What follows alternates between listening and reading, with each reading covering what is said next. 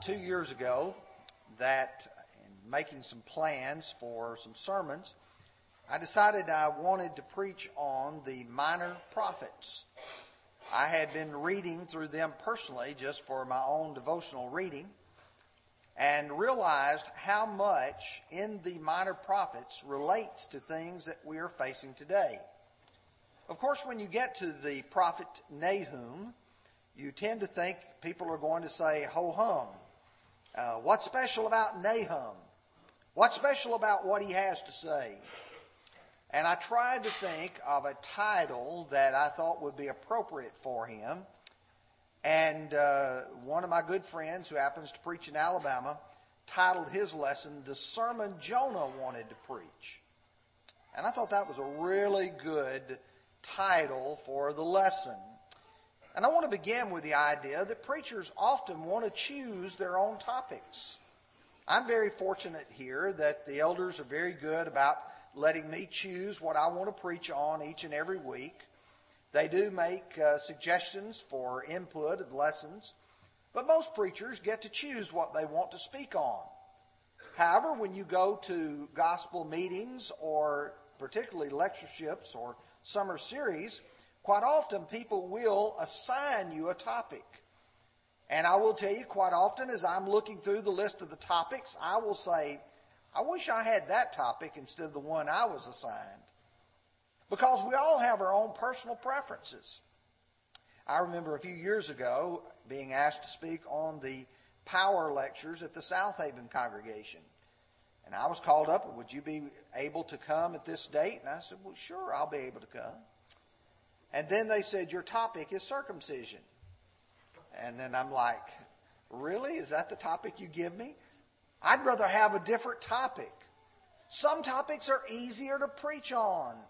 I love, for instance, being able to talk about the Lord's church, to talk about salvation, to talk about the good things, and I think all of us would prefer to study that. In fact, that's what Jude wrote in the book of Jude, verse 3. He said, When I was wanting to write to you about our common salvation, he said, I had to write to you about contending earnestly for the faith. But when you think about the two prophets sent to Nineveh, you think, first of all, about Jonah. In fact, we're all very familiar with the book of Jonah because the book of Jonah was one of repentance and restoration.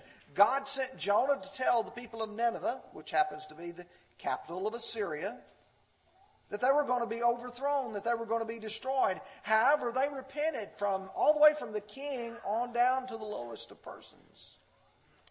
Of course, that wasn't the message Jonah wanted to preach. He really wanted Nahum's topic, which was a declaration of destruction. The fact that Nineveh is going to be destroyed. And I would imagine that if you were to ask Jonah, do you want Nahum's topic? He'd say, yes, give it to me. But I imagine if you'd asked Nahum, would you like Jonah's topic? he probably would have said, Yeah, I'd a lot rather tell people that there's a hope for you, that there's a possibility for you. And yet these two prophets were separated by a hundred years. Jonah first, and the repentance that took place, and then Nahum finally having to announce what's going to happen to him. Let me tell you, there are three things. There are three chapters to Nahum. We're going to look at them. They are destruction decreed, destruction described, and number three, destruction deserved. And so, what I want us to do is to go ahead and jump into this lesson. Let's begin with the first verse of Nahum chapter 1. The burden. You can stop right there. Sometimes, if you're reading other translations, they'll say the oracle, but really it's the burden. The original word means something that's really heavy and hard to carry along. And I want you to think about being the bearer of bad news. Imagine going to a mother and a father and telling them that their child has a terminal illness and they won't live to be six years old. I don't want to have to do that. I don't even like it when it's required of me sometimes to go to families who've lost a loved one and to hang my head and say, I've got to tell you that your loved one has passed away. Folks, I don't like to see tears. I don't like to see sadness. And I am sure that whenever you think about a prophet delivering a message of doom and gloom, it's a burden. It's a difficult thing to bear. But let me tell you what God inspired Nahum to talk about. And that is the character of God. I'd suggest to you that really this is the lesson of the book of Nahum is the character of God. Let's look, beginning with verse 2, going through verse 8. Let's look in detail at what Nahum was given. God is jealous, and the Lord avenges. The Lord avenges and is furious. The Lord will take vengeance on his adversaries, and he reserves his wrath for his enemies. The Lord is slow to anger and great in power, and will not at all acquit the wicked. The Lord has his way in the whirlwind and in the storm, and the clouds are the dust of his feet. He rebukes the sea and makes it dry, and dries up the rivers. Bashan and Carmel are withered, and the flower of Lebanon wilts. The mountains quake before him, the hills melt, and the earth heaves at his presence. Yes, the world and all who dwell in it. I'm going to continue on our reading, but I want you to think about that last sentence. Yes, the world and all who dwell in it. Who can stand before his indignation? And who can endure the fierceness of his anger? His fury is poured out like fire, and the rocks thrown down by him. The Lord is good, a stronghold in a day of trouble, and he knows those who trust in him. But with an overflowing flood, he will make an utter end of this place, its place, and darkness will pursue the enemies. Now, for just a moment, think with me about what Nahum just said about God. God is patient. That is, God is not going to just immediately, when man does something wrong, get him like that. No, that's not the way God operates. In fact, in 2 Peter chapter 3, as he talks about God's acts in this world, he talks about people who say, Where is the promise of his coming? Because all things have continued as they were since the creation of the world. He talks about they willfully forget the flood. And then he comes down to verse 9. He says, The Lord is not slack concerning his promise, as some count slackness, but is long suffering toward us, not willing that any should perish, but that all should come to repentance. Do not get the idea that God is somehow up in heaven just saying, watch, watch, one of them's going to make a mistake and I'm going to get him. That's not the way that God operates. That's not the character of God. God is patient. Verse 3 God is slow to anger. But God's also a God of justice. He is passionate.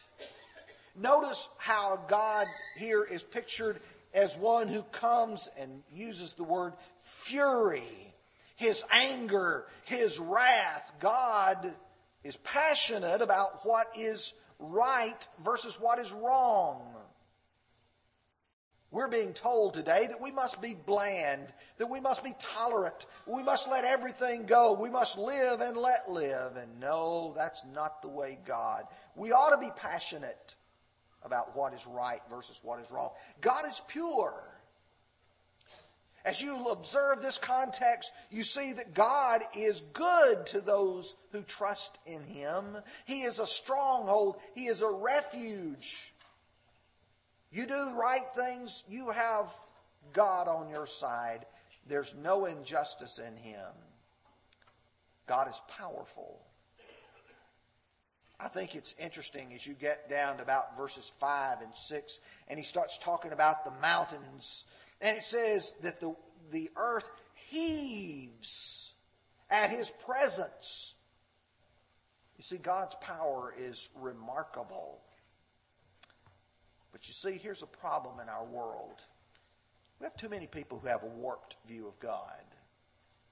There's some people, for instance, like Jonah, who want God to be a God of justice but no mercy. He didn't want God to forgive the Ninevites. He only wanted God to just bring destruction upon them. In fact, let me tell you the way many people in this world think. We want justice for others, but we want mercy for ourselves.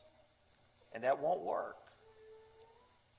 I can tell you about what Jesus spoke about in the Sermon on the Mount. But let me just use one verse James chapter 2 and verse 13. For judgment is without mercy to the one who has shown no mercy. Mercy triumphs over judgment. We have to realize that if we want God to forgive us, we must be willing to forgive others. Jonah wasn't in that kind of mood. We have some folks who, when they approach the Bible, see no mercy in God. They see no kindness in his actions. And yet, I'd suggest to you, Nahum stresses that God is good to those who trust in him. He is a stronghold. He is one to whom we can look. But then there's others who fail to see the other side of God. I like the way the Apostle Paul put it in Romans chapter 11. He's actually, in Romans 11, been talking about the contrast between Jew and Gentile. And how the fact that God had initially given the message to the Jews, but they had rejected it because they rejected it, the Gentiles got it. When the Gentiles got it, they believed it. And then the hope for the Jewish people, Romans 11, verse 26, and so all Israel shall be saved. In this manner, all Israel will be saved. Look at verse 22. Therefore, consider the goodness and severity of God. On those who fail, severity, but toward you, goodness. If you continue in his goodness, otherwise you also will be cut off. Do you understand that the picture that Nahum gives is exactly the same picture that Paul gives in the New Testament is that the God we serve has two attributes to himself. He has both goodness in the sense of the way he treats us, but there's a severity with regards to those who are his enemies. Voltaire was not correct in many things, but he did make one, I think, very notable comment God made man in his own image, and man has returned the favor. And what he means by that is simply God made us like himself, and we are trying to make God like us. And so, if we want to be mean and harsh and unkind and unloving and unmerciful, that's the picture we develop of God. On the other hand, if we want to be tolerant and accepting of everything, we want to develop that picture of God. The truth is, God is not as we perceive Him, God is who He is, as revealed in the Scriptures. Now, if you drop down to verse 15, you get to the end of chapter 1. And you find a statement there about Nahum being a preacher of righteousness. He doesn't use the word preacher, but I want you to notice we're going to tie some passages together. Behold, on the mountains, the feet of him who brings good tidings, who proclaims peace. O Judah, keep your appointed feast, perform your vows, for the wicked one shall pass no more, no more pass through you. He is utterly cut off.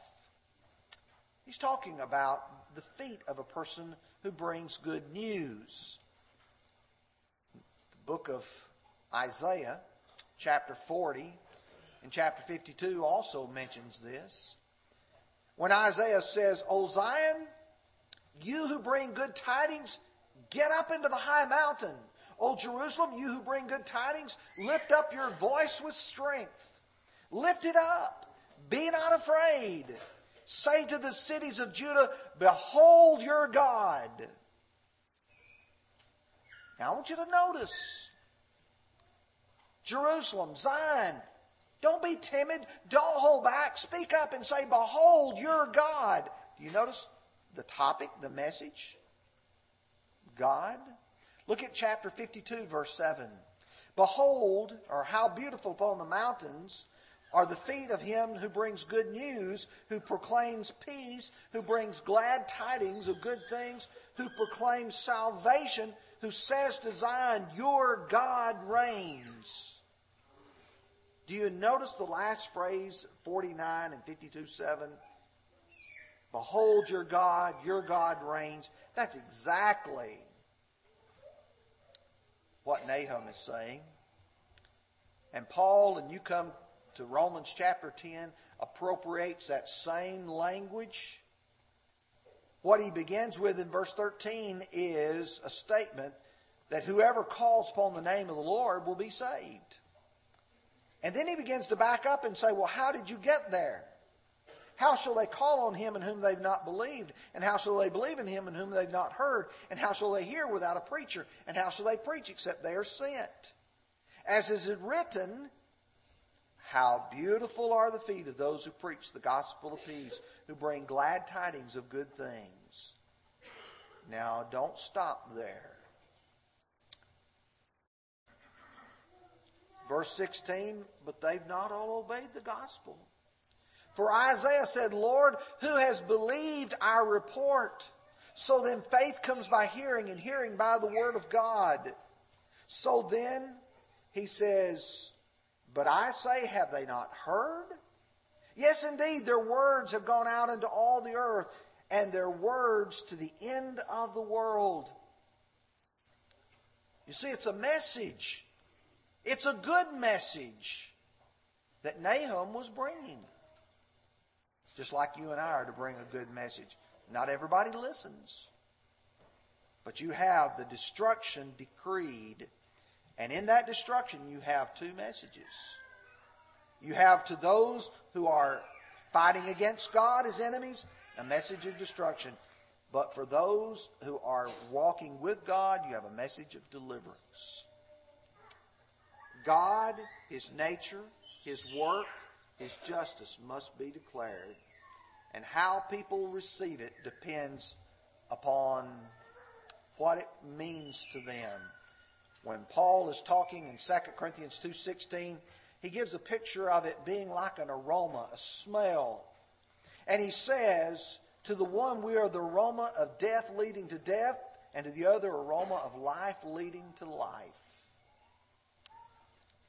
Now, time's going to mean we have to go quicker. Let's go to chapter 2. I want you to notice verse 1.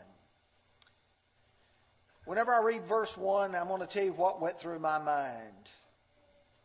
Battle stations. I know you've seen movies or uh, maybe there's some pictures where the enemy is right upon you and the call goes out battle stations and every man has to go to his place to prepare for the battle. Look at verse 1. He who scatters has come up before your face. Man the fort. Watch the road. Strengthen the flanks. Fortify your power mightily. Get ready. The enemy's coming. The enemy is here. God used Babylon to destroy Nineveh. Now, how did that happen? Nineveh was a powerful city, sat upon the Tigris River, back the eastern bank of it had huge walls. We talked about that when we studied the book of Jonah. Huge walls. God brought an overwhelming flood. That flood weakened the walls and opened a breach within it. And it not only did that, but as the waters flooded, it weakened and destroyed the palace. Listen to chapter 1, verse 8. But with an overflowing flood, he will make an end, utter end of its place. Chapter 2, verse 6. The gates of the rivers are opened, and the palace is dissolved. I could go back and talk to you about some of the historians, particularly the Greek historian, but I think you get the picture. Now, what happened? As Nehemiah, or not Nehemiah, Nahum here describes the fall of Nineveh. First thing is panic. I want you to imagine you're inside the walls and someone now comes in with an automatic weapon and they start shooting. What are you going to do? So, well, I'm going to hide under the bench. No, you're going to run. And somebody says, halt, halt, stop, don't, don't leave. Look at what verse 8 says. Though Nineveh of old was like a pool of water, now they flee. Halt, halt, they cry, but no one turns back. There's panic on their faces. The destruction is there. Follow along with me. Verse 9. The city is going to be pillaged. All of the valuable things. He says, take spoil of silver, take spoil of gold. There is no end of treasure, of wealth, of every desirable prize. You want it, it's there available. People are going to just take whatever they want the silver, the gold, anything of value. And then the pain. When you see what's happened, look at verse 10. She's empty, desolate, and waste. The heart melts, the knees shake. Much pain is in every side, and all their faces are drained of color. You see what happened to Nineveh? Pain because of the loss, mental pain, physical pain. That's what happens. You may be feeling sorry for Nineveh now, for that capital of Assyria, but you shouldn't. Let's go to chapter 3. Let's look at verse 1. He calls Nineveh that bloody city. Now, I want you to understand how bad they were. If I were to ask you, how many of you have noticed on television over the past year what has been taking place in Syria and Iraq by a group known as ISIS? They're lining up people who are what they call Christians. They believe in God and they believe in Jesus Christ. They're lining them up and they're taking swords, cutting their heads off. I want you to think of that kind of bloody, barbaric action. Verse 1 Woe to the bloody city is full of lies, all full of lies and robbery. Its victims never depart. If you go to the British Museum, they have there some of the relief panels from the Assyrian Empire. They brought them there and they're on display. One of them, the relief says, about a man who insulted the god Ashur, the little god. Their tongues I tore out, and their skin I flayed. They took pliers and just yanked the man's tongue out. And they skinned them. One of the inscriptions says, I flayed as many nobles as had rebelled against me and draped their skins over a pile of corpses. Some I spread out within the pile, and some I erected on stakes upon the pile. I flayed many right through my land and draped their skins over the walls. You know what I'm talking about? They skin people, cut their skin off them, and put the skin on the wall so people, as they would go by, would see that and say, Wow, look what they do to people. You better not cross them. Thought I might show you a few of these relief panels. It may be difficult for you to see. But if you look in the middle, there's a palm tree, and right at the foot of that palm tree are a number of heads where people have been beheaded. That's their message. That's the, what's on the wall. You go a little bit further, and there's a man who's actually down on the ground, and what he's doing, he's grinding up the bones of his ancestors so that they can turn them into lime to make concrete. And then they would take people, as you'll see in the center there, and they'd put them up on a pole, impale them, skewer them, so that they could use them as advertisements of how cruel we are. You don't mess with the Assyrians. Woe to that bloody city. Now, here's God's message to them. Look at your history book. He said in verses 8 through 11, Are you better than No Amon that was situated by the river, that had waters around her, whose rampart was the sea, whose wall was the sea? Ethiopia and Egypt were her strength, and it was boundless. Put and Ludim were their helpers, your helpers. Yet she was carried away. She went into captivity. Her children were also dashed into pieces at the head of every street. There cast lots for her honorable men, and all her great men were bound in chains. You also will be drunk. You will be hidden. You also will seek refuge from the enemy. You see, if you go back and you look at the history, No Amon is actually the ancient city of Thebes, known as the city of a hundred gates. We don't usually use that terminology, but I can tell you where it's at today. It's inside the Luxor, Egypt display. You can look it up on the internet. Look at those beautiful temples, those beautiful buildings in Luxor.